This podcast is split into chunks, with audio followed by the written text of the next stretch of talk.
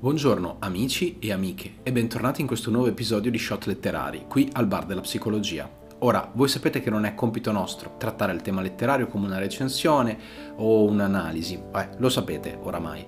Il nostro canale si occupa di spiegare la psicologia tramite le opere, invitandovi a leggerle ed affrontarle personalmente. Conclusa la solita premessa, possiamo proseguire e occhio che ci saranno spoiler. Quando lessi Il Conte di Montecristo avevo 19 anni, gli stessi che il protagonista, Edmond Dantes, ha quando cominciano le sue avventure.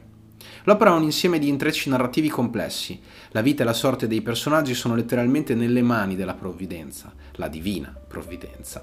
Non credo esista, a mio modesto parere, un'opera capace di ridare le stesse sensazioni di ansia, felicità, odio e amore. Dumas ha letteralmente scritto una storia destinata a perdurare e sono molto dispiaciuto per chi è venuto prima di lui e non ha avuto modo di saggiare una narrativa così incalzante ed epica. La storia di Dantes è paragonabile allo sviluppo psicosessuale umano, comune a tutti, comprendente la variabile sociale.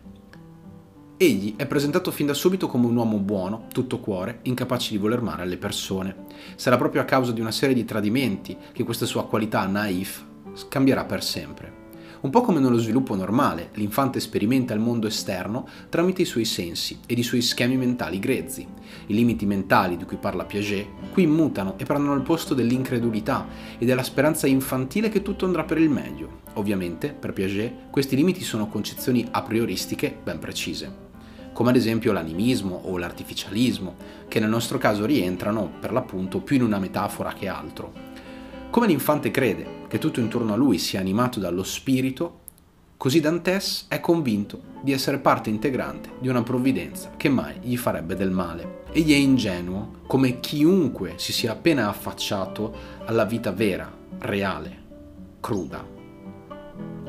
Durante il romanzo, il protagonista muta la sua essenza, cambia pelle come i serpenti e si avvicina sempre più ad una comprensione generale di sé e del mondo L'amore che ha sempre provato per Mercedes, sua ex sposa, muta in una consapevolezza amara. L'amore spesso fa male, molto male. Il puerile sentore affettivo, un acerbo senso di sviluppo sessuale, lascia spazio all'odio mortale. La tipica sensazione abbandonica, provata in fasce, si ripete nuovamente. Egli, incapace di affrontare quanto gli sta accadendo, sceglie il ritiro e la vendetta. Tutta l'opera è mossa dalla volontà di vendetta del protagonista che, scampato alla prigionia e al tradimento fatale, scopre a sue spese quanto la vita possa essere tanto un castigo quanto una benedizione divina. La sua maturazione completa non giunge fino alla fine del libro, quando egli prende non una, ma più decisioni che lo traghetteranno sulla sponda etica della maturità. L'odio viscerale è la diretta espressione opposta all'amore infantile e non esiste un essere umano che possa definirsi adulto che non abbia mai sperimentato nella sua vita entrambi gli opposti. Edmond diventerà un adulto trasformandosi nel conte di Montecristo, vestendo i panni di una divinità, di un'entità in collera, nel pieno delle sue forze vitali, capace di stroncare la vita.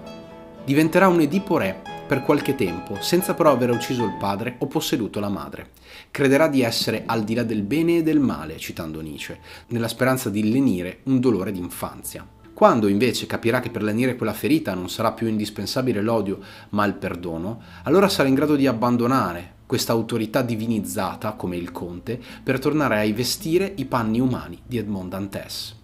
La necessità di creare un alter ego così potente è figlia del tradimento e dell'abbandono, una fuga a rotta di collo verso una sofferenza, da una sofferenza storpiante ed insopportabile. Questo meccanismo di difesa, molto simile al delirio di onnipotenza narcisistica, nasconde un feretro di fragilità.